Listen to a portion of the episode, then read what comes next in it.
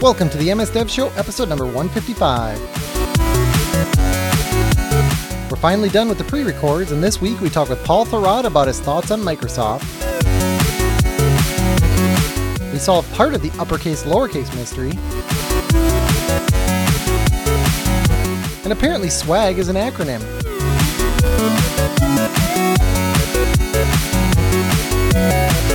This episode of the MS Dev Show is brought to you by Aspose, the market leader of .NET and Java APIs for file business formats.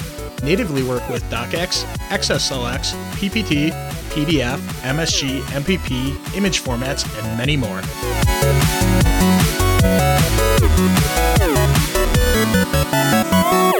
This week we have Paul Thurrott, longtime tech journalist covering Microsoft, and can be heard on Windows Weekly. How's it going, Paul?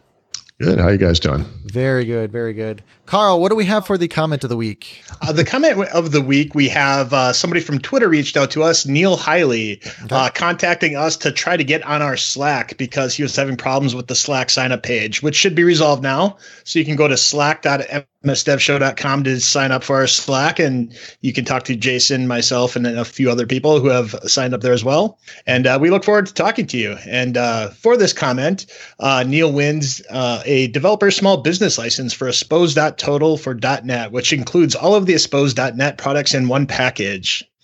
And if you want to get mentioned on the show like Neil and win this package, send us an email to feedback@msdevshow.com, comment on Facebook, YouTube, or Stitcher. We really like these 5-star iTunes reviews as well.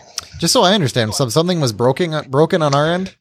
There was something like, it wasn't really on our end, but it was on Slack's side, on their back end, where they had a problem in there, and he just couldn't get on. But it's all good now. Okay. It's all good now. Yeah. Just, troubleshooting tip number 1, just try it again, turn it off, turn it back on again. So sounds good. Okay. What do we got for the news, Carl? A day in the life of Americans. So I think this is one that all three of us are really interested in because we're all remote workers. Mm-hmm. And there was a really cool infographic, kind of a couple of paragraphs down into this page that kind of showed the data being visualized as the time flows throughout the day, where you spend it. And he put it in categories such as sleeping, eating, work, travel, leisure, religion, phone calls, and a few other things too. Mm-hmm. It was really interesting seeing as the time goes, like how many little dots or percentage of the population are in these different areas. And you can see the numbers going up and down. I would expect a Facebook category. I don't see that on here. Right. And like all sitting in front of computer. Yeah. Now the coolest part about this, I think, is this visualization where you can like the little balls that represent people are kind of flying around. I push fast on that. And I just want that to be like my screensaver. That's so cool. Yeah, it is really cool. As you look throughout the day. Especially as you look at this, if you looked at like the bottom right quadrant is kind of like things that you want to have in balance, like education, personal care, sleeping. You want to do as much of those to like fulfill yourself. Right. But then like the bottom left is like stuff like work and housework and stuff like that. It's like, you really want to minimize that stuff. Whereas once you get on the upper portions, those are things you want to do or choose to do. So, it's also looking at this, where do people spend their time versus kind of where do you want to be spending your time? Yep. And the site was depressing too, because I ended up scrolling down, unfortunately, and there was a link to when you're going to die. And the visualization was really cool. So I was really excited about it, but it started showing like, possible time, dates that I was going to die. And like, for whatever reason, like they all started going in the buckets. It was like 0 to 9 years from now. And I'm like, no, I mean, it was at 10% because I guess it does, it's random, but across a distribution. So while I was mesmerized by the visualization, I was a little depressed by that. But if you wait long enough, it finally distributes evenly. But still, it was a little bit depressing. Yeah, here we go. Years you probably have left. I'm looking at it too. Probably. It's depressing. It really, aside from the fact that we've all crested, yeah. The rest of life is apparently that part of the roller coaster where you go over the top and it gets really scary. Yeah. Yeah. I'm past the fun part of the roller coaster. And now it's just, going to my doom. So, anybody who visits Carl's link there in the show notes, just don't click the other link. Just a little pro tip for you. And then the next news story actually isn't even a story, right, Carl? It's just a picture. Yeah. It's just a picture. So, I mean, we always hear like, you know, uppercase and lowercase letters. Yeah. And sometimes, you know, you forget about the etymology of where these things come from. But this is a picture of a printer's case that where they held their letters, and the bottom portion were all what we call the lowercase letters. And then the topper portion was the uppercase letters. Yeah. I was just blown away. I mean, as much as it makes sense, you know, you forget some of the history that comes with this and the legacy that where our language comes from. Actually, now that I think about it, so what did they call it before the cases, right? Because there would have been like upper and lower, right? Like obviously the box was invented to hold the keys that form to the fact that there's two sets of letters. So that's the part I'm a little confused about. So a little bit of research for you, Carl, and we'll talk about that on the next episode. But yeah, this is probably not going to happen. Yeah. But still, the uppercase and lowercase. Yeah. I never really thought about it. You know, you always use these things, and it's kind of funny too, whenever I talk to my kids and you talk about, you know, let's rewind that, or, you know, right. Those types of things, or even footage, you know, let's get some footage, you know, they have no clue where that stuff came from, sure. But we just use it as if everybody knows. Okay. This next one's a fun one. HTTPS on Stack Overflow. Yeah. So, we've had Nick Craver on the show before, and he's the author of this article. Awesome. And, in the past, people have, you know, wondered why hasn't Stack Overflow like forced HTTPS, you know, for a variety of the good reasons. Mm-hmm. You know, a lot of people are like, oh, just put a certificate on there. And, you know, they've gone through over 4 years of this process getting to here.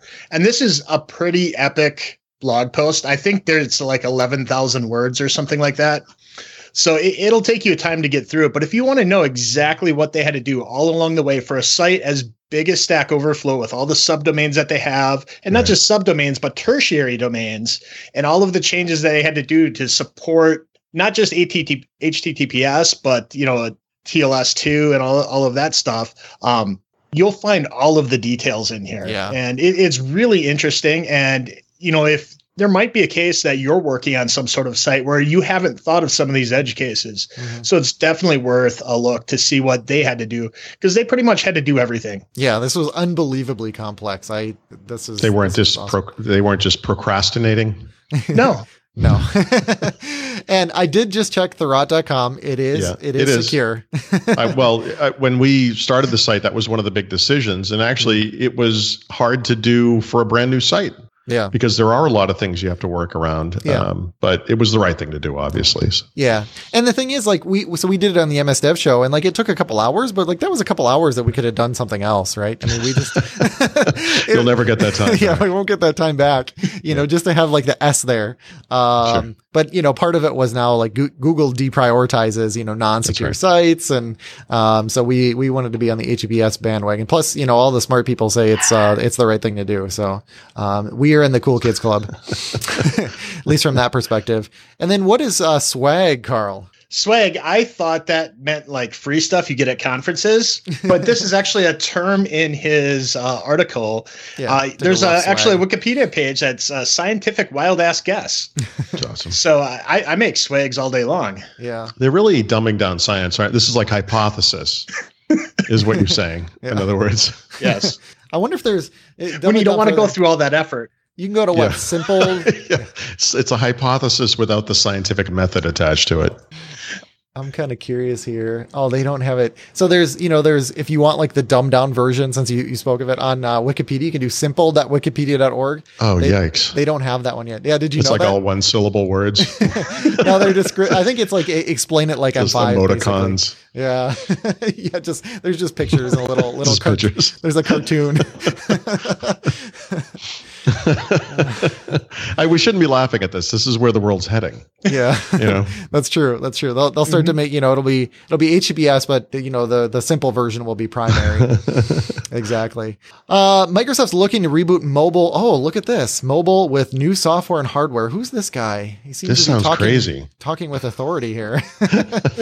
Well, actually, that was actually Brad who wrote the story, but based on multiple sources, the thing that's really interesting about this is, since he published that, the two of us have both heard separately from people at Microsoft, you know, on the side about this. And we haven't been able to pin down what it is, but what it basically boils down to is that Microsoft is, in fact, according to these sources again, going to dramatically increase its investment in hardware. One of the guys who contacted me basically presented it in the form of a bet. You know, like, well, let's talk about this a year from now and we'll see how you feel about this. Because when I first heard this, I thought about Windows Phone and I wrote, you know, that making another phone is silly. Like, this would be a terrible waste of resources at this point. Yeah. But apparently it's much more involved than that. And this is all tied back to the thing that everybody says. Google has said this publicly. Steve Jobs famously said this. It dates back to Alan Kay said this, that if you're going to make software, you need to make hardware. And if you're going to make hardware, you need to make software, that these things are part of the same thing. And Steve Ballmer was on Recode this week and said the same exact thing. Mm-hmm. And so there's a big consensus out there among the people who actually run these big platforms company that hardware and software are both important. So yeah, it's just so difficult to get into that. You know, so disclaimer, I do work at Microsoft, but I have no knowledge. I have no idea what they're doing. And I wasn't implying you for information. Sorry. But if you could just confirm part of what I said. Wink once. No, I just hold my eyes open so that there's no, misinformation. No. It's just really tough to get into. So, I mean, you just somebody has to be like super creative in how you would get back into this, because you're right. It has to be a new category that we don't know about. Yeah, and I think it also has to speak to Microsoft's core market, right? Mm-hmm. It's probably not going to be a consumer device that's sold at Best Buy. It's probably going to be something that goes to the enterprise, right? Yeah. That ties to Microsoft Cloud Services, and so we could literally speculate all day if you want. There's so many permutations of this; it's kind of hard to say. But yeah. No, I'm on the sit and wait camp. So I just wait for the products to be released and see if it's something I'm interested in buying. Sure. Which actually, so I did have a question for you that I was going to ask you later, mm-hmm. but I guess we could talk about it now. Around the hardware. So I'm kind of curious, like what hardware are you using the most these days, as far as like laptop, desktop, phone, like, or, other things like watch, like what are you using these days? You know how you can tell you love something is if you've had problems with it, but you can't stop using it. It's like it's one of those terrible relationships, Yeah. And so I've been unlucky in a way with my Surface Book, but I love it so much I can't stop using it. And so even today, not today, literally today, but this week, I had kind of a hot bag type experience. It wasn't actually in a bag, but it was sitting here closed and the fan was running. But there's something about it, the screen size and aspect ratio, the resolution, the really high DPI effect, the perfect keyboard. I'm a writer and that stuff is really important to me. And then the precision trackpad. I love it. And so I travel a lot and I find myself reaching for this machine a lot. And so I think that's the one that matters to me most. I mean, the desktop PC I use changes over time. I've been using an HP all-in-one for the past actually several months probably. It's great. Okay. It's a widescreen, whatever. But but I really this. Every once in a while you'll hit the Xbox 360 was like that. I sent back a number of Xbox 360s several times because of the red ring of death. Right? But I couldn't wait to get it back. It just kind of worked out that way. Yeah. But I would say today the Surface Book is probably the only thing that falls into that category. I mean, there are things I use every day that are fine, but that's the one I can't put my finger on it. I just really, and I think that's why I'm kind of interested in the Surface laptop as well. It has some of the same qualities and I can explain to you why it makes no sense for me to own one, but I still really want one. Yeah. It's funny. I complain about my Surface Book a lot, but I complain because I love it so much, It's like, it's worth talking about. Yeah, exactly. Yeah. Exactly. I love the form factor. I love carrying it around. Like you said, the keyboard I think is great. The new Mac Pros with that keyboard that where the keys barely move. Yeah. And like, I actually like low profile keys, but the fact that they like sunk them in and it's like, oh, you're not going to catch me. I'm going to go hide down here, I don't know. I don't know what it is. And maybe if I tried using one for a month, my opinion would change. But every time I go into like a store and I'm like trying, I'm like, okay, this is like one step away from like typing on glass where I can't feel anything and I don't like it. Whereas I love the keyboard on here. I don't ever get the hot bag thing. I do get the random, like if I put it in standby and have it unplugged overnight, in the morning, I'm just like, well, it might be dead or might have like drained a whole bunch of battery. Yeah. I think that's the same. It's probably the same symptom in a way, right? Yeah. I think it depends on the system. I mean, some people have these and they have zero problems. Mm-hmm. I have a Surface Book 4. I've never had a problem with. It's fantastic. Yeah. And it's basically the same architecture. It's just that the screen on that device is a little too small for me. There's something about the Surface Book display that I just really like. Absolutely. Yeah, I would love, I was thinking about this morning, obviously this thing turns into a tablet and mm-hmm. I don't know, I can never get in the habit of like actually detaching and using it. Although kind of in my mind, I'm like, oh yeah, I'm going to do that more. I'm going to use it as a tablet more. It doesn't happen. But that being said, I was thinking about this morning. I'm like, you know what I really want? The transformation that I actually want, I want it to have, cause it's only, you can only get them in 2 cores. And I've noticed, almost across the board, all the small laptops that are around this size and weight are just dual core. And yeah. I do a lot of video editing and audio editing. And like, 90% of the time I'm just browsing a web page and I don't even need 2 cores. I need like half a core. And then there's other times when but sometimes you really need the, sometimes I really need the horsepower. So I wish it would transform more in that way. That's an excellent idea. Actually. Yeah. I mean, it's funny you mention this because I do review laptops and you're right. Most of these things are dual core. Mm-hmm. The Dell XPS 15 is a quad core, by the way, if you're interested in that kind of thing. Yeah. I was looking at it just for that, but I don't know. I can't, at this point, it's not as good. Yeah. It's not as good. Yeah. So there's some options. That's a very good idea. I like the transforming hardware thing. It'd be a great way to amp up the mobility aspect of it too. Go down to a single core if that is what makes sense while you're on battery power and just watching a movie or whatever. Yeah. Because I know it'll start to do that, but I'm kind of thinking of like how the iPhone works. It's like a quad core, and 2 of the cores are low power, and then the other 2 are high power. And if you stress the high power cores on the iPhone, like your battery, it just goes like instantly. Yeah, you can feel it heating up. Yeah, exactly. But that's fine. I'm usually plugged in if I'm going to do something like that, but I would even be okay activating extra cores only when plugged in or something to that effect.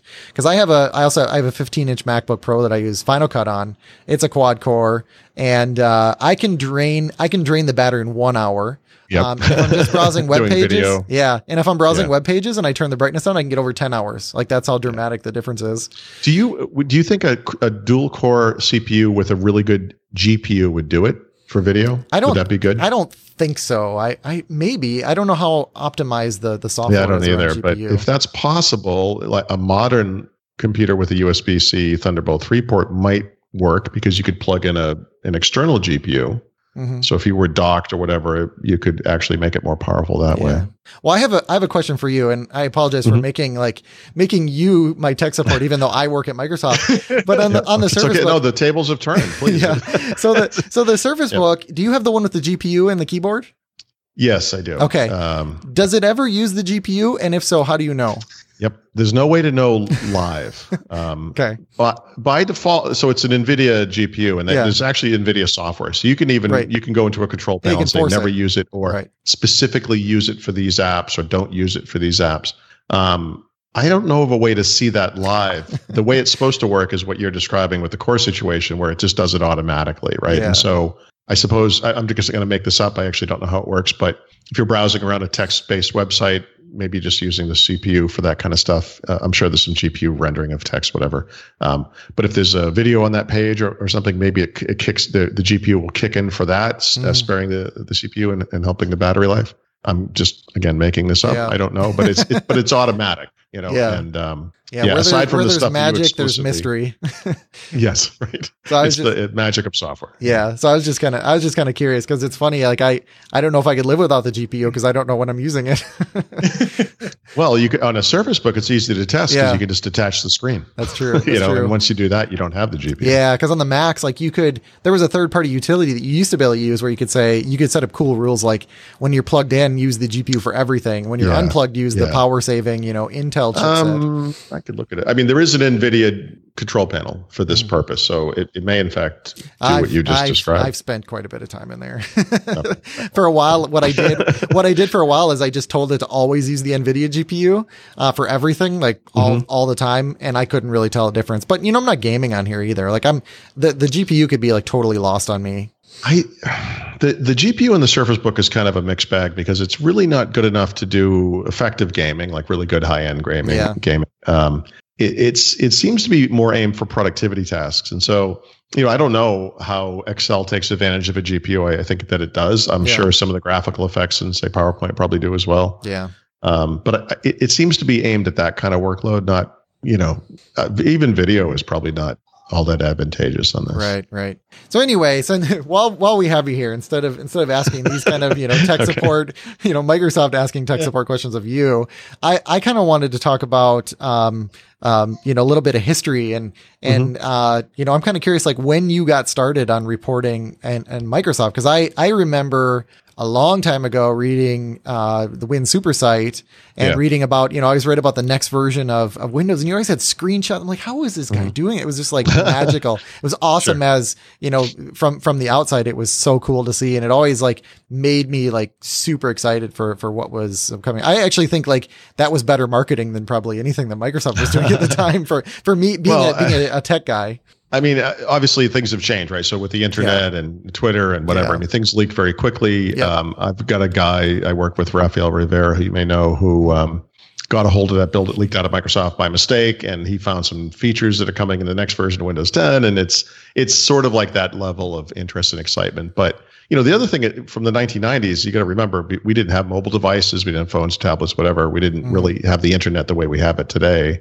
And, Windows and PCs were the center of everything we did. And so Windows had a much bigger impact on all of this stuff. And it was very, very exciting. And, Microsoft, they've never really let off the pedal, but I mean, they were pushing very much at that time to advance the state of the art. Mm-hmm. And there was a lot going on. It was really cool. Because Microsoft like was the world. I mean, that's just that's the way it was. So well, covering tech, what do you want to do? You want personal computing is Microsoft. It was kind of in mid 1990s. It was an obvious decision. Yeah. So when did this all start? Did you start reporting on Microsoft in the '90s then? Yeah. Okay. It's a little convoluted, but it's one of those thing happened kind of things. But I had gone back to school to actually become a software developer, and after being in banking for several years, and I was living in Arizona, and I ended up working at the computer lab at the community college I was going to, managing a Novell NetWare lab, and I was talking a lot with the professors who were in the CSE and the CIS departments. And I was kind of struck by how many of them were kind of old-fashioned and didn't understand what was going on in the industry. It was a lot of VAX-based stuff and old-school networking. And so I started writing emails to the group of them, because we had different mailing lists internally, and saying, hey, this is something that's happening. Maybe it was in InfoWorld or at the time PC Week. And I'd kind of quote a little bit from the story and then say, this is why you need to know about this. This is the important thing. And some of them came back to me and said, hey, this is really useful. Do you mind if we give it to our students? And I said, sure, that's fine. And it kind of became a mailing list, a newsletter kind of thing. And eventually the students who were getting the newsletter would say, hey, this is really useful. I have a friend who doesn't come to this school. Could he subscribe to this? And so it sort of went from there. And so that was probably 1994-ish, somewhere in that time frame. That's awesome though. I had no idea. That's really cool.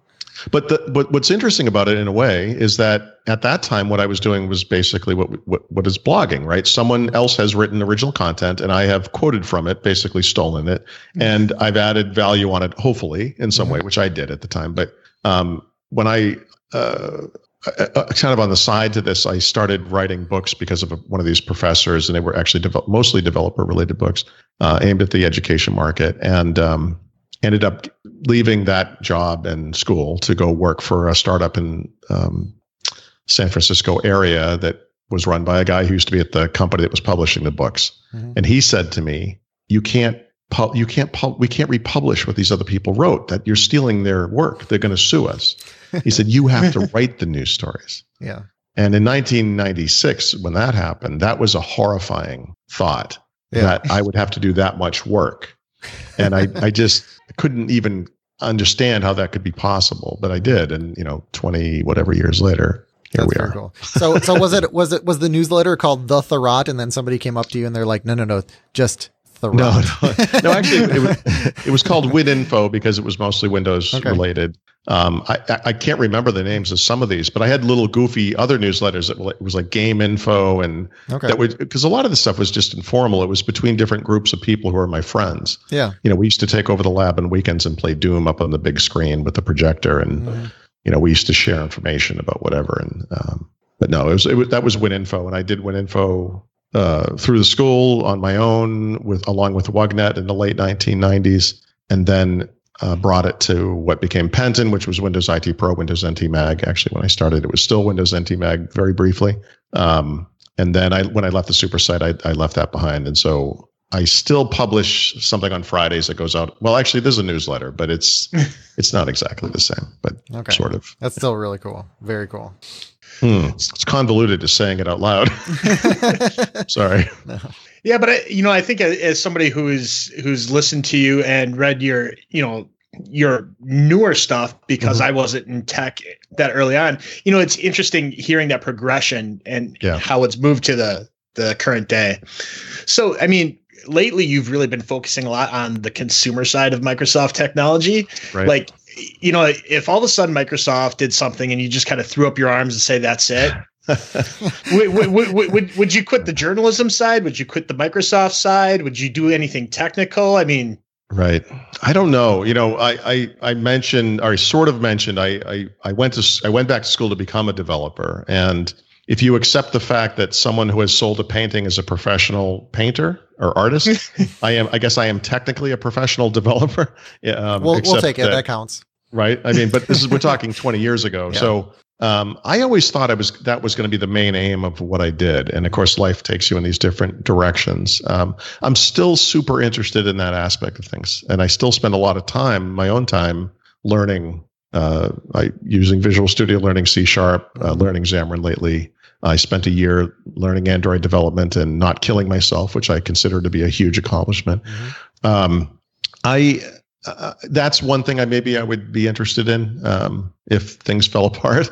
I did make a joke recently, although it wasn't really that much of a joke, but Microsoft seems to be making this transition to the cloud. I think that when I look at the company, you see all these different businesses. It's certainly a diverse company that does a lot of different things, but if you had to pick that one focus and maybe where it's leading, it's probably cloud services. Mm-hmm.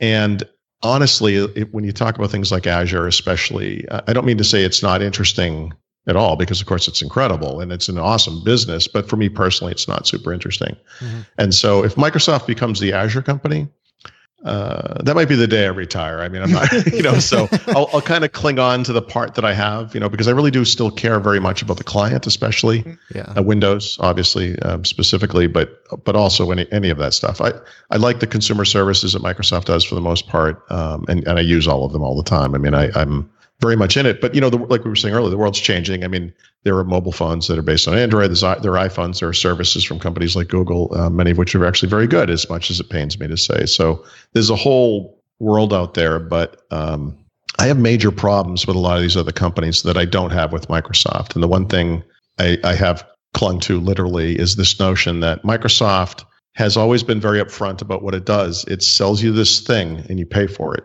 That's the equation. It's very honest to me. Mm-hmm. Google sells advertising, and they sell your personal information, and they make some good stuff. They're in a dark alley, like it's free. Don't worry about it, man. You have to kind of keep that in mind. And in Apple, there's kind of a hubris thing over there. I'm not a big fan of. They make great hardware. There's no doubt about it. I think most of their software and services are not great, but they do make great hardware, and that makes it hard because I kind of want to hate them, but the devices are pretty good for the most part. Yeah. Yeah. One of the questions that I wanted to ask you actually was in regards to Apple, because I always have this opinion, and people, I think it's a little controversial, but do you see Apple and Microsoft as competitors? I know that we there's like always this knee jerk reaction because of the history, but like today, do you see them as competitors?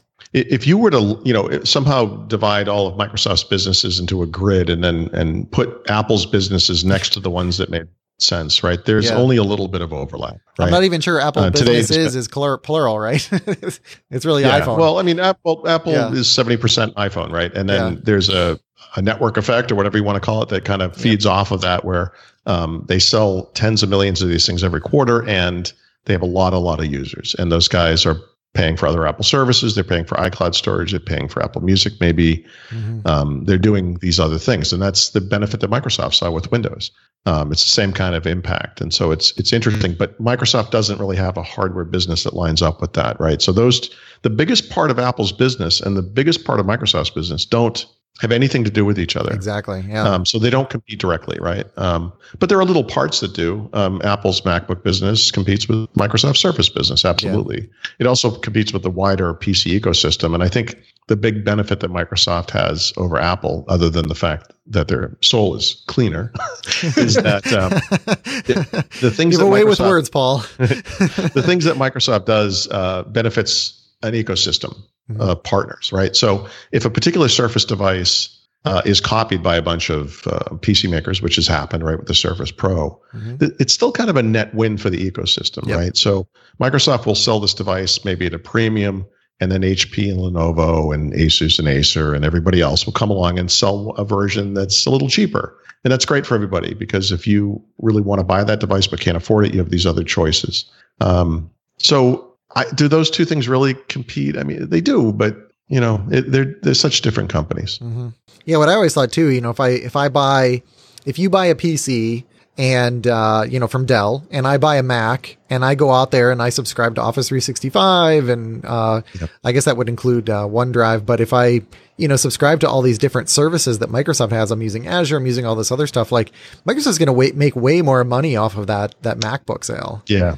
Yeah. This is for people who have been around a long time and follow Microsoft and care about Microsoft. This is the hardest psychological part, right? Because we tend to think of when I say we, I mean literally me and people like me, like middle-aged idiots, you know, who think of Microsoft as the be-all, end-all. It's a hard thing to kind of let go of. You know, Microsoft is the company that makes the platform that runs on all of the things that I use, and that's no longer true. Although, as a writer and someone who's focused on the Microsoft space, I literally do spend more time using Microsoft products than other companies' products. But this thing that they're doing, this cross-platform mobile strategy, is smart, and it's got a future, and it's going to work. And we need to let go of that kind of partisan weirdness and just, I mean, we want Microsoft to be successful, right? So it should be okay. If you choose to use a Mac, and you can use Office 2016 on a Mac, and you can use Microsoft services, you can use Visual Studio for Mac now, and become a developer that creates mobile apps that use Azure on the back end. I mean, that's incredible. What a great world that is. It's so much better than it was 20 years ago. Yeah, exactly. You know? So I think you're up to speed.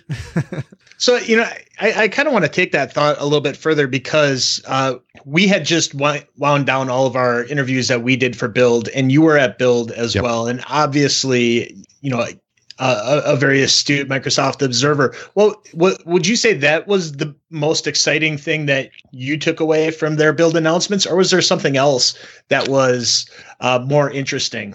So I will admit to a certain amount of bias because I do skew my worldview a little bit toward Windows, maybe in a way that's unfair, you know, because Which was day two now. I mean, it was pushed. Of course. And I did that just to, you know, to keep me busy. You know, don't leave on day two. I can confirm that. Yeah, it's okay. Every year, there's something really surprising that happens at Build, like something you don't anticipate, something that hasn't leaked. And a couple of years ago, for example, I had gotten wind of this notion that Microsoft was going to allow Android apps to run on Windows Phone at the time. They announced something like that. This was the Android bridge that they later ended up canceling.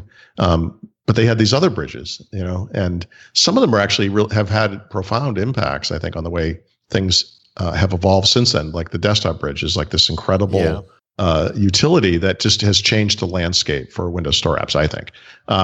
This year, the announcement that was like that was the 4 Windows 10 features that made mobile better, and not Windows Mobile, but Android and iOS.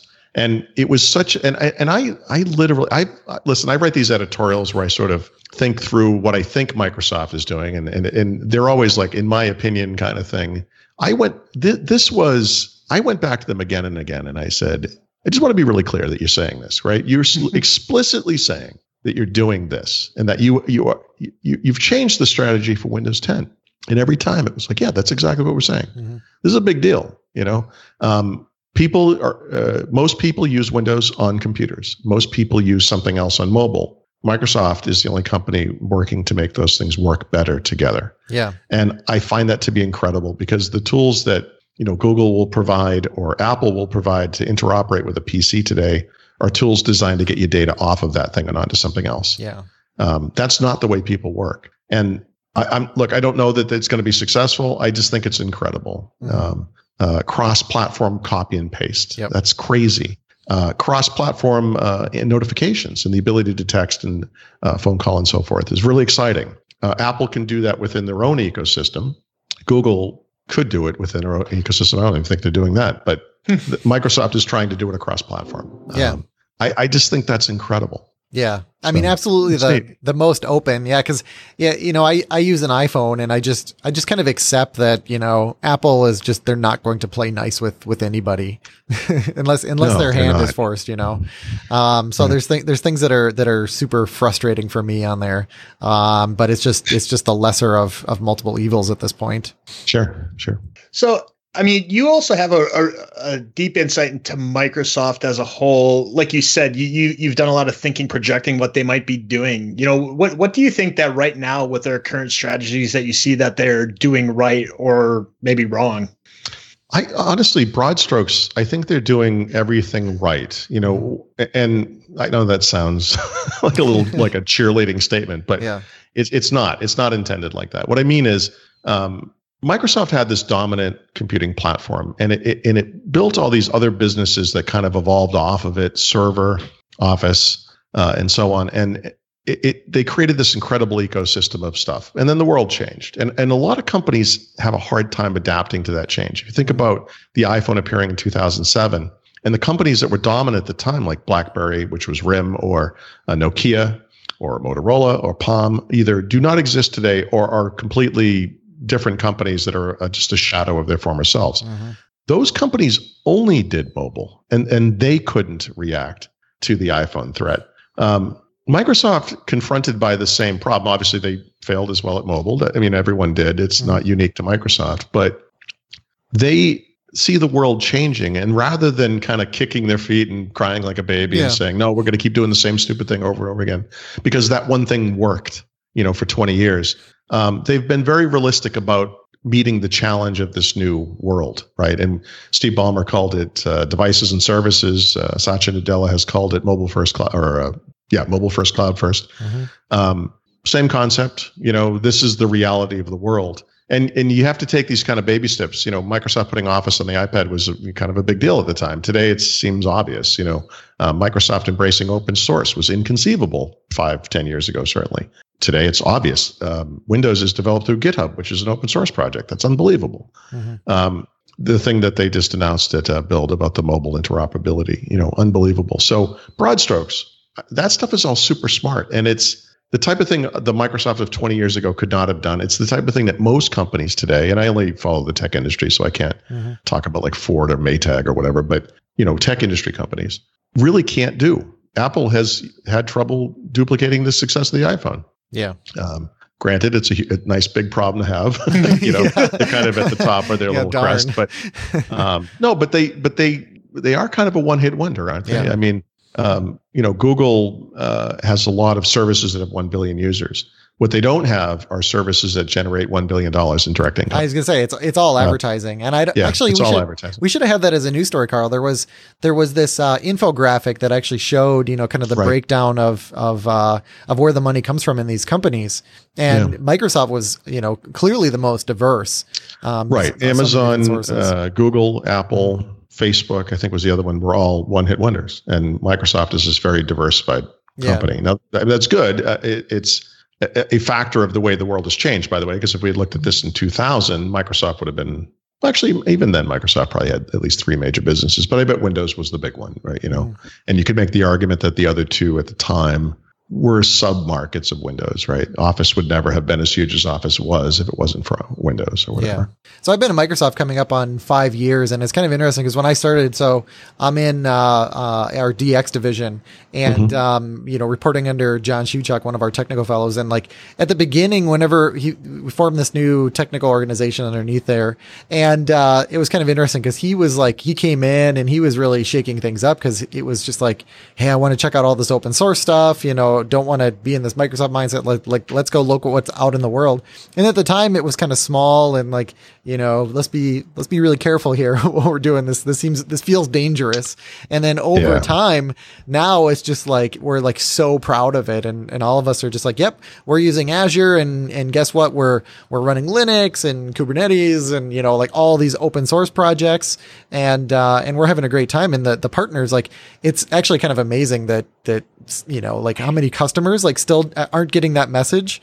You know, I'll walk in and, you know, people are shocked, you know, I'm using Chrome instead of Edge and they're just like, what? Yes. Like, you know, they think you have, a Microsoft person has to have all these, you know, like NASCAR logos, like all over their body. But like, man, the just like in just about every group, the changes have been shocking. So it's great. Yeah. To I see it everywhere at Microsoft. You know, I talked to the Visual Studio guys before the launch of 2017 and that's a big story there. They're working with the community to improve the feature set of the product, and it's you know, languages, compiler, core UI, whatever. It's astonishing. You know, if I had you know, gone into a coma in 2000 and woken up today, this would be like a crazy science fiction world where everything was backwards.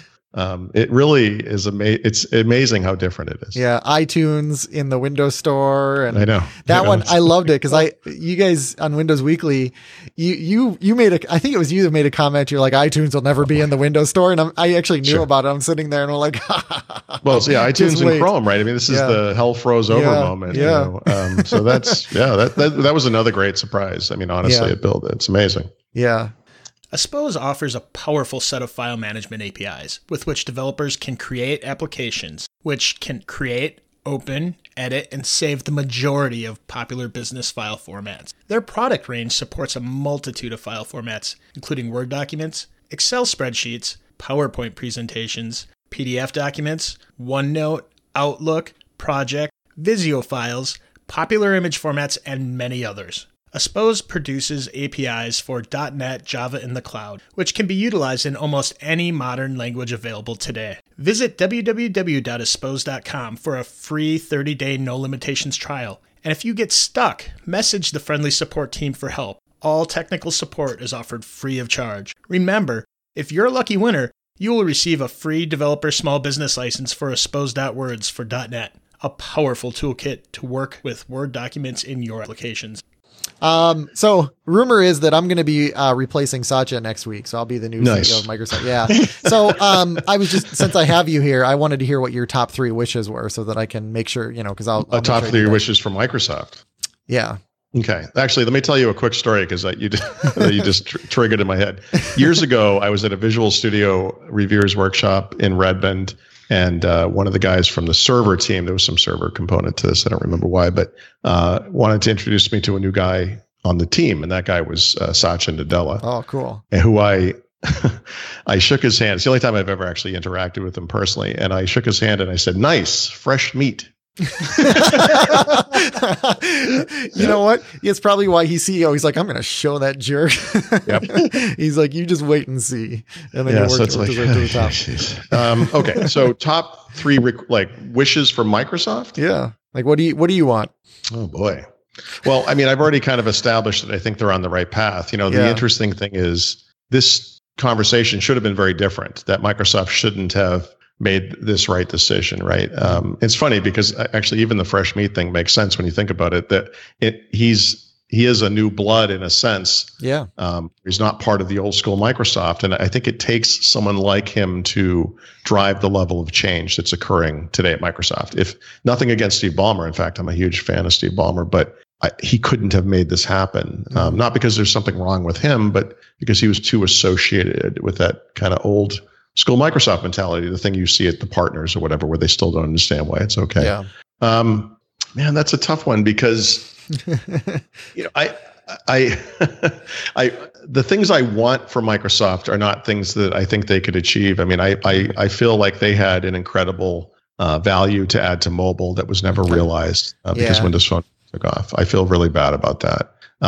I feel that, and these are all consumery things too. It's terrible. I apologize. But, you know, like the Xbox One as a platform, I think is superior to the PlayStation. I don't understand the disparity in the sales there. It never made any sense to me. Yeah. But again, in those two areas, I think they've done you're dealt these cards and you don't like them, but okay, well, and they've made exactly the right moves. And I think that's what's interesting about it, because if we had this conversation under Steve Ballmer, I would have said, well, you know, maybe I wouldn't have done this, or maybe I wouldn't have bought a Quantive, or maybe I would, you know, whatever. Yeah. I think there's, I don't have anything specific, but I think the biggest problem, and this is not specific to Microsoft, but I cover Microsoft and I care more about Microsoft, is there is a problem, I think, in software development, in any company that does software development, where the next big thing is always the thing that gets all the hype and the attention and the bodies and the resources and whatever. There's a great need to kind of what I think of as like finish the job. And so you ship a product like, say, Windows 10 is a terrible example because they're continuously updating Windows 10, but you ship a product like, you know, a major new version of Windows. Historically at Microsoft, at that point, the A team would move on to the next version of Windows, and the B team would work on the service pack. But it's like you want the A team doing like fit and finish, right? I often feel, and I've written, it's funny, over time I've written about this stuff. You know, when Microsoft had the reliability problem with the anniversary update last summer, I said, you know, maybe you need to stop and just work on reliability for a while. Mm-hmm. You know, kind of like you did back in 2002, I guess it was, when or late 2001, when the problems happened with Windows XP and they started the Trustworthy Computing Initiative. Maybe you need to do something around around reliability, you know, make sure this never happens again. They didn't like that suggestion, by the way. And I think it's fair to say that the current update that's shipping now for Windows 10 has seen a much greater level of success. And so they certainly adapted to the issue and address it head on. But I still feel like there's a fit and finish issue in the industry in general, you know, that we're always moving on to the next thing. Skype is a great example of a service that impacts my life on so many levels. And if someone were to call me right now, there are at least 4 devices in front of me, and there would be more, but I packed up my whole house, but there are 4 right here that will start ringing all at the same time. And I feel like this permeates so much of life that that needs to be better. Yeah. I bought a Google Home device, which is that little air freshener looking thing that you can talk to. I like that. And the Glade Google Home. Yeah. So if you say, Google's trigger word for that is "Hey Google" or "Okay Google," and hopefully I haven't just set off a bunch of these things. But when you say those things, the phone that you have and this device will kind of perk up because they're both listening. But the phone knows the other thing's there, and it doesn't. It stops, and that's something that Skype needs. Yeah. Right now they do it to a degree, but it's not like it was 6 or 9 months ago where the thing would ring, ring, ring, ring, ring, and would never stop ringing. Yeah. But there's still a period of time where they're all ringing, and I just that to me is a finish the job thing. Right. Yeah. They've got this. They've redone the back end. They took 3 years to do it. They just released the first version of the new mobile client, and they're coming to Windows 10 and the Mac soon. I think it's beautiful. It's great work. But man, that little. I know what you're talking about. I think, you know, to Apple's credit, I think that they spend a lot of time on that. You know, like I have, I do have a Mac that I use for the podcast, and then I have an iPhone and I have an Apple Watch. And like when a notification comes through, like if I'm actually actively on my laptop, like the notification comes on there.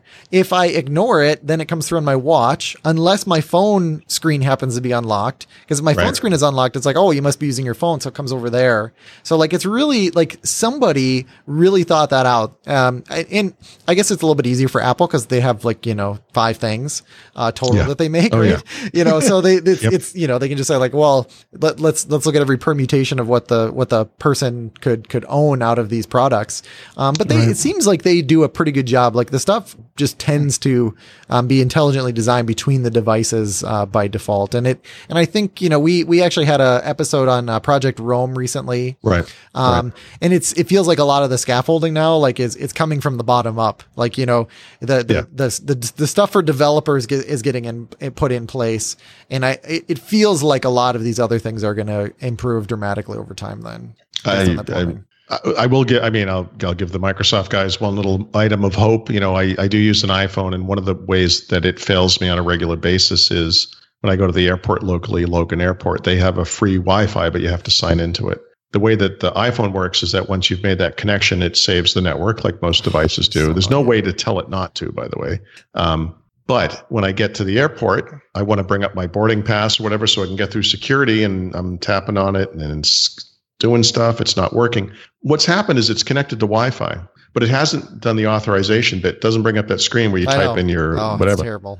Well, that means I'm offline. So in other words, by connecting to the free Wi-Fi it already knows about, it has put me offline. And then I have that spaz moment. And I think I do this every single time I go to the airport before I realize what it's doing. And you have to go in manually and say, forget this network. Yeah. Which you have to be connected to. Like I could complain about this for about 20 minutes. Yeah. To forget a network, you have to connect to it, which it's ludicrous. I mean, in Windows 10, I mean, this has does have Wi-Fi. I don't want to screw up the connection here, but when you, maybe I won't click on anything, but if you choose to connect to a network, there's a connect automatically checkbox. You can just uncheck it. Yeah. Beautiful. Well, and you can go to the network list too and actually forget them. Yeah, because you can forget it. Yeah. So what ended up happening to me is now, on AT&T, I switched over to unlimited data. So now just for like safety reasons, like I tend, I used to be kind of promiscuous connecting like different Wi-Fi networks. And it's like, well, I have so little data. I'm going to use Wi-Fi even if it kind of sucks and if I have to authenticate. And now I'm just like, you know what? I'm only going to use it at home, at work, and maybe like at my friend's house. And that's pretty much it. So now... I've done this exact thing. Yeah, it keeps connecting, and I'm like, no, forget, and it's just like super annoying. Yeah, I was trying to bring up PayPal because I don't have an app. I just wanted to go to the site, and it made me type in my credentials, and I was typing it, and I thought, wait a minute, I'm on like a public network. What am I doing? I'm typing in my PayPal credentials. That's that's not good. It just feels like when Apple doesn't add the fit and finish, like you just never get it.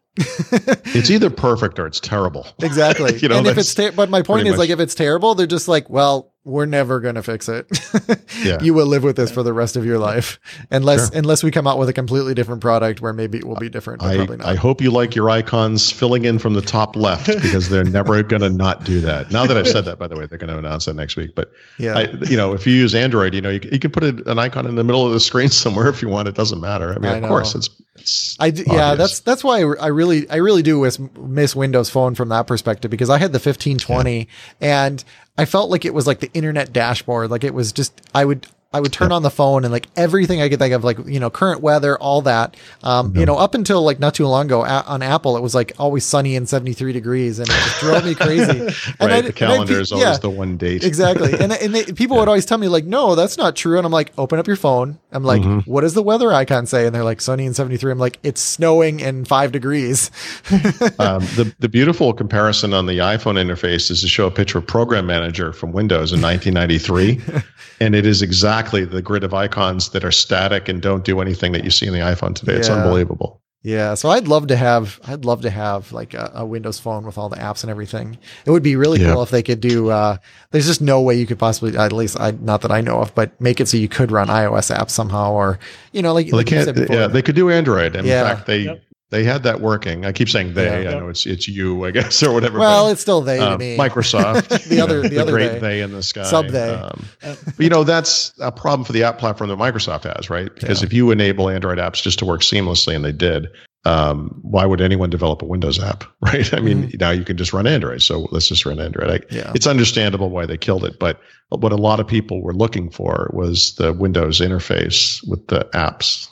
Yeah, completely understandable, but. So one thing I haven't heard you talk about, and maybe I just missed it with all the shows that you're doing and everything, but the, the Cortana hardware, there's the Harman Kardon, speaker. And then I think there were some other ones announced. And then I even looked, I didn't realize it, at first, but there's, Skype calling support in there. And, obviously there's the, you can do things now where, if you create a bot, you can hook in a bot to a Cortana skill. Like there's a whole bunch of cool stuff going on the back end. So like, what do you think of all that? What are your thoughts?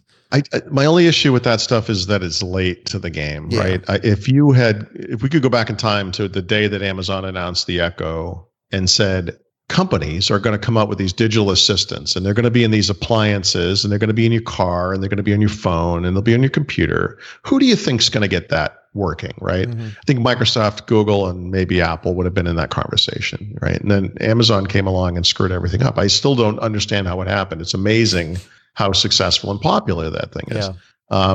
Okay, well, it happened, and they have a skills system similar to Cortana skills, right? So third parties can come in and add their skills to the Alexa devices and make them more powerful and make them more useful to users and everything. And apparently that works fine. But I don't think they have a long-term story, because there are only two companies on earth, frankly, that have access to the AI and the machine learning and the deep, frankly, computer science skills that are required for this kind of thing. And that's Microsoft and Google. Yeah. So when Google announced Google Home last year in May, I thought, this is it. It's the end. And the version that they shipped, the first version in November or whenever that was not very good, actually. It kind of surprised people how behind it was. But they've moved very quickly to improve it. And today, I'd say, and of course, with the stuff they announced at I/O, I think it's going to be very, very interesting. Hands-free calling, with understanding each user, up to 6 users in a house, it's incredible. Yeah. So I talked, last year there was a lot of kind of hand-wringing around Microsoft and Cortana. What are they doing? And I talked to them. I think it was Ryan Gavin. He's a guy that used to be on the Internet Explorer team, but he was at CES, and we talked about Cortana. And I asked him about being behind and whether that mattered. And he indicated that that wasn't super important, that this is a long game. And that the thing that will put Microsoft over the top is Cortana becoming essential, right? If you think about what most people probably use Alexa for today, they walk in the room and say, what's the weather? Or, tell me a joke, start some music thing. It's fine. It's not something I would spend money on personally. I don't really, it's goofy and it's kind of a cute little parlor trick, but it's not essential, right? Google does all that stuff too. Cortana does as well, but Microsoft has these productivity services that everyone actually uses: Office 365, Exchange, your calendar, your email, and so on. And so it's work and it's home. And the Cortana team's basic shtick or whatever was that we're going to be essential. And what essential means is that if Alexa stops working tomorrow and I can't get the weather by asking her the weather, it's like whatever. I can pick up a phone, but the integration between that device, hopefully whatever it is, in your PC and your phone, which is something Google can do too, by the way, and is doing, is part of the deal. The ability to hand off something and say, for her to say proactively, hey, by the way, the traffic's really tough today. I like that. You might want to leave now to make it home at the usual time. You're right. Some of those proactive features might actually be the most useful. Yeah. So my only concern for Cortana and for that whole ecosystem is just that they're behind. The Cortana skill set was supposed to come out, I think, 6 months earlier than it finally did, but it's out now. Great. Mm-hmm. We don't know too much about these devices. We know about the Harman Kardon. HP has kind of showed off something. I'm sure there'll be more in time for the holidays. But Google has a head start here. Amazon obviously has a head start here. Amazon, I think, is going to be held back by the car stuff.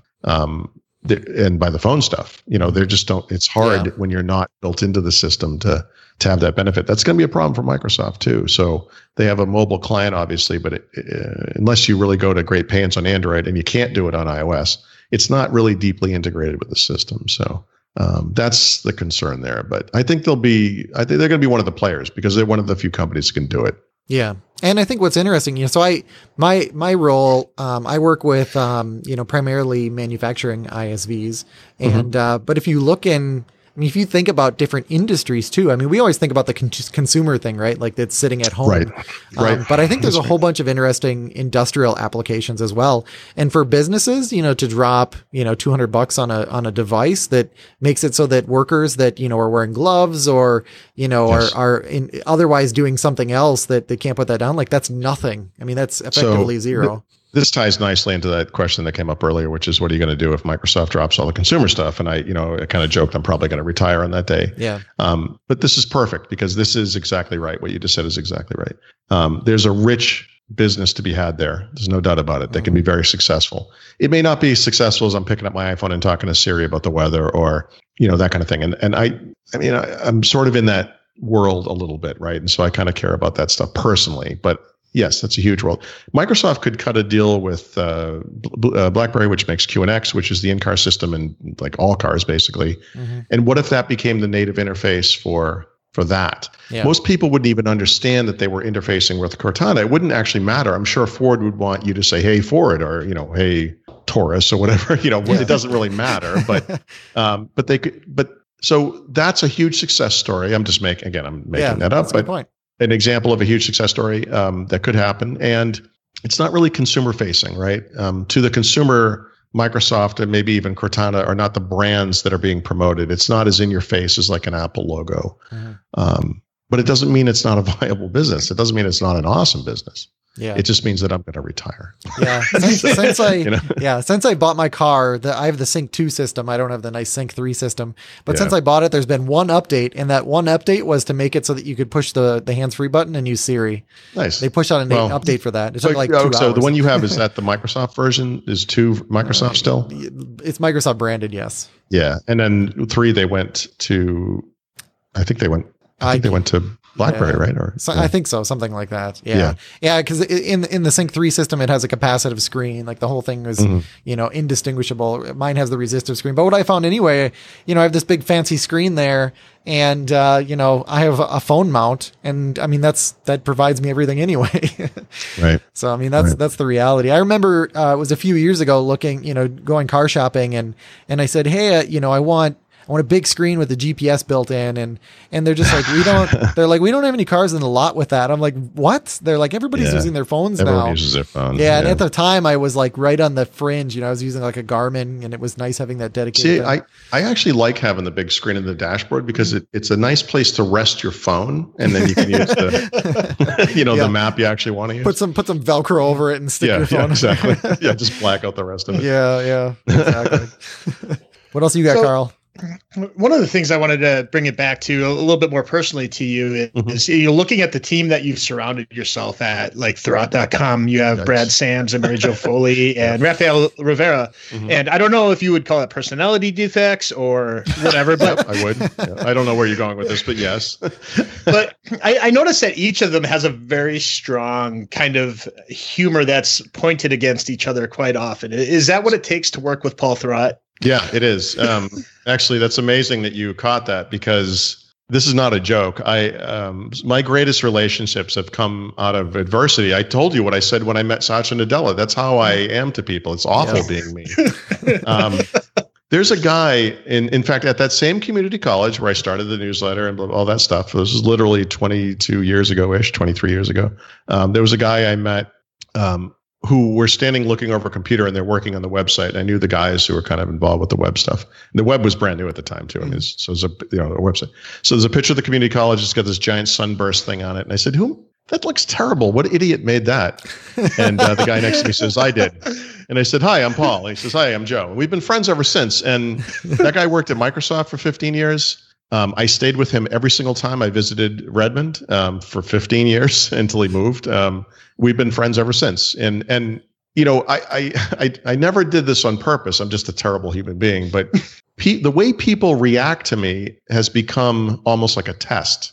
Like every once in a while, you'll meet someone. It could be a waitress in a restaurant. It could be a person at a meetup. It could be just a person on a plane. Same thing. The way that people react to me, I find to be hilarious, and depending on how they go, like we're going to, that's going to be the end of that, or we're going to be best. So there's a test like immediately. I don't do it on purpose, but there is a test. Yeah. Weird. No, I'm kind of the same way. So I can totally relate to that. Yeah. Yeah, you guys are awesome though. I love all you guys. You guys are doing really great work. I've talked to Mary Jo Foley in person a couple times and told her too, she has, like her keywords or the code names. And I said, that's helpful to me sometimes because, Microsoft's such a big company, internally. She's amazing. Yeah. I mean, internally we have this fire hose, and you guys are able to distill, some of these things down, and it helps me even being an employee here and know like where to look and what kinds of things that I should be looking at. Yeah, no, I'm lucky, I'm antisocial enough that working at home is the right move for me, but sometimes you want to get out and be with people, and I don't know what it's like for you guys exactly, but if you go to events, I'm sure you understand this, it's a lot like a family reunion in a way where you see all these people that you know and are familiar with and hang around. And it's not just, I've been lucky at my little company to surround myself with these people, but even the broader group of people who do what I do for the most part it's kind of a great crew, and we all look forward to seeing each other. And, we ping each other privately as well and make fun of each other offline. But we, it's great when it was an event like Build, you show up and it's, Brad's there obviously, and Raphael might be there, but it's also this kind of wider group of people that we've known, you know, in many cases for almost 20 years. So yeah, yeah, it's great. It's not a bad way to do things. Yeah. I went to that one at Build and it's like, yeah, about 50% of the people there, I saw before. So that was pretty cool. Yeah. That's, I love that stuff. And then every once in a while I'll go to a kind of a goofy non-Microsoft event, or I'll go to like show up at like VMworld or something. Or, I went to VeeamON in New Orleans. And you recognize the event. It's exactly the same kind of thing that I go to all the time, yeah. But all the people are different. Yeah. And then you feel like kind of an outsider. Well, yeah, it's kind of awkward because it's just like, well, yeah. I guess it's just me, you know, unless you want to try to get in one of those other groups and interact with those people. What's the Microsoft idiot doing here, you know? Yeah. Well, that happens, you know, that happens with employees here, right? So we go to like AWS events and Google events, and usually those companies are pretty nice. You know, every once in a while we'll have people register for a particular event, and then, you know, like they get contacted as like, no, you're not coming to this event. But most of the time, you know, they're like happy to have us there. And that's pretty cool too. You know, it's cool to see, you know, the cooperation between companies and you guys, Microsoft, I mean, is, you know, competing and cooperating with a lot of different companies, right? Yeah. So Apple, you asked if Apple and Microsoft are competitors, and they are in some levels, but they're also partners on some levels. They're not maybe great partners, but Microsoft brought Office to iOS, and Apple puts that up in their keynote stage. It's a big deal for them. Yeah. You know, and so it goes both ways. Yeah, I just love Apple plus Microsoft. I don't know what it is, but it feels like it's like, you know, it feels like they compete or complete each other. You know what I mean? Yes. I don't know what it is. I don't know why I have this fascination with the yin and the yang. Yeah, exactly. It's like it's like different, but, you know, complementary and sure. Yeah. Any other questions, Carl? I think we could ask questions all day, but we should give Paul his afternoon back. Yeah. Didn't you have a question about bacon, Carl? Yeah, so I saw there was a conversation on Twitter this morning where you learned an amazing new way to make bacon, and I was wondering if you had a preference. Everything useful that I know I've learned from my wife. So, you know, we're selling the house. You know, that's why it looks like this. And so I went in this morning to make breakfast, and there's a little note hanging on the oven that says, "Do not use the oven." So I was like, okay, I wanted to make bacon. Is there a way I can do this without, you know, spraying myself with oil by frying it? And she says, yeah, just cook it in the microwave. I'm like, I've been on this earth for 50 years and I have no idea what you're talking about. Well, like I've seen devices to cook it in the microwave, but like, what do you just put it on a plate and microwave it? Yep. The infomercials told me that that's not good because, and then it just sits in like a pool of grease. Well, okay. So the pool of grease there's nothing wrong with it. We also have misguided information about health and nutrition and stuff like that. But this is actually perfect for me because I don't like overcooked bacon. Like in the United States, a lot of people have like really crispy bacon. It's basically like a charbroiled briquette or something. I'm in that group, so you know I can speak. Yeah, no, it's typical here. But I actually like bacon to be softer and not as cooked. Mm-hmm. So the way I cook it in the oven, but I don't cook it that long. So. I only cooked it. I think it was 3 minutes. It was perfect.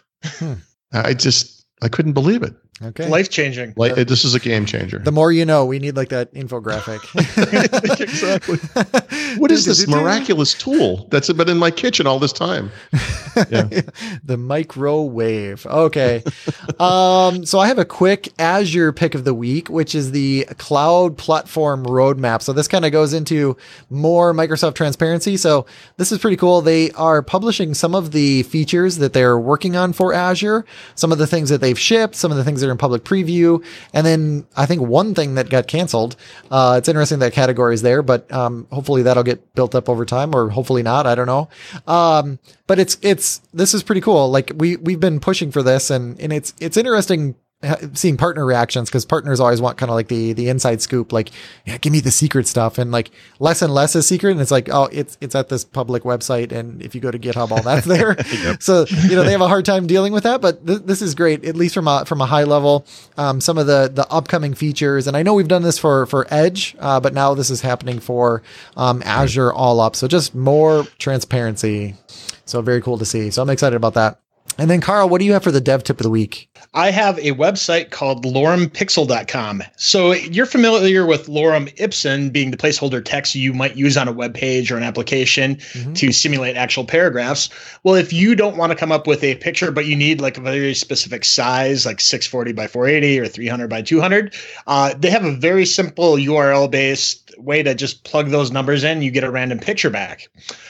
If you need like a specific industry or topic, they do have some like animals, food, nature, nightlife, sports, where you can plug some of those keywords in and get very specific ones. And you can even like, if you see one you like, there's a way to even ID that one and just use that all the time. So if you need some placeholder images for a website that you're using, you don't want to just use some cats that you found on the internet, like most people do. Check out lorempixel.com. It's pretty easy to use. This is awesome. And there's a little, the generator at the bottom is pretty cool. You just set the sliders, what type of picture you want, and boom. Okay. I like it, Carl. That's very cool. Okay, Paul. So there's a game that we play in the show. So what I need you to do, I need you to pick a number between 1 and 4 inclusive. See, we normally, like, we have really geeky listeners, so I have to say inclusive. Gotcha. So pick a number and you let me know what it is. You want me to say it out loud? Yes, you say it out loud. Not through the brain. Not, okay. Yeah. 3. Okay. Would you rather have a chicken that lays golden eggs or have your very own Jolly Green Giant? Oh, definitely the chicken. Yeah, I don't. That's, some of these are really easy. Okay, Carl, why don't you pick a number? I'll pick number 1. Number 1. Would you rather have eyebrows that make a complete circle around your face? Or I think I saw that at like those beard competitions. Yeah. Yep. Eyebrows that make it just trying. Yeah. Well, you have the beard, so like it's not much of a stretch. Okay. Or no, just keep going. Yeah. Or have flat eyelashes that stick out 10 inches and cannot be trimmed. Oh, I'd have to go with the circular. Yeah. Oh, boy, that's a good call. It's a game for kids, Paul. It's like a horror movie. Yeah. Okay. So Paul, where should people go to find you? Well, Thurrott.com, obviously. Yep. Not so obviously as how it's spelt, unfortunately. I lobbied very hard against using this name. I just felt it was the most awful URL. Just double a whole bunch of letters in there. Yeah, Thurrott.com. And then the same name on Twitter, where I often will just hold court all day long and make fun of everything. So that sounds like somebody I want to follow. Yeah. If you enjoy that kind of thing. Perfect. And Carl, where can people find you? You can find me on Twitter at Carl Schweitzer. You can find me at ytechie.com or on Twitter at twitter.com/ytechie. So Paul, thank you so much for coming on here and talking about everything. And, sure. and it was so cool kind of meeting somebody I would consider, I guess, a little bit of a personal hero of mine. Yikes. Yeah. That's too bad. That's too bad. No, so I love your work. Well, thank you. I mean, thank you for having me on. I'm happy to do it.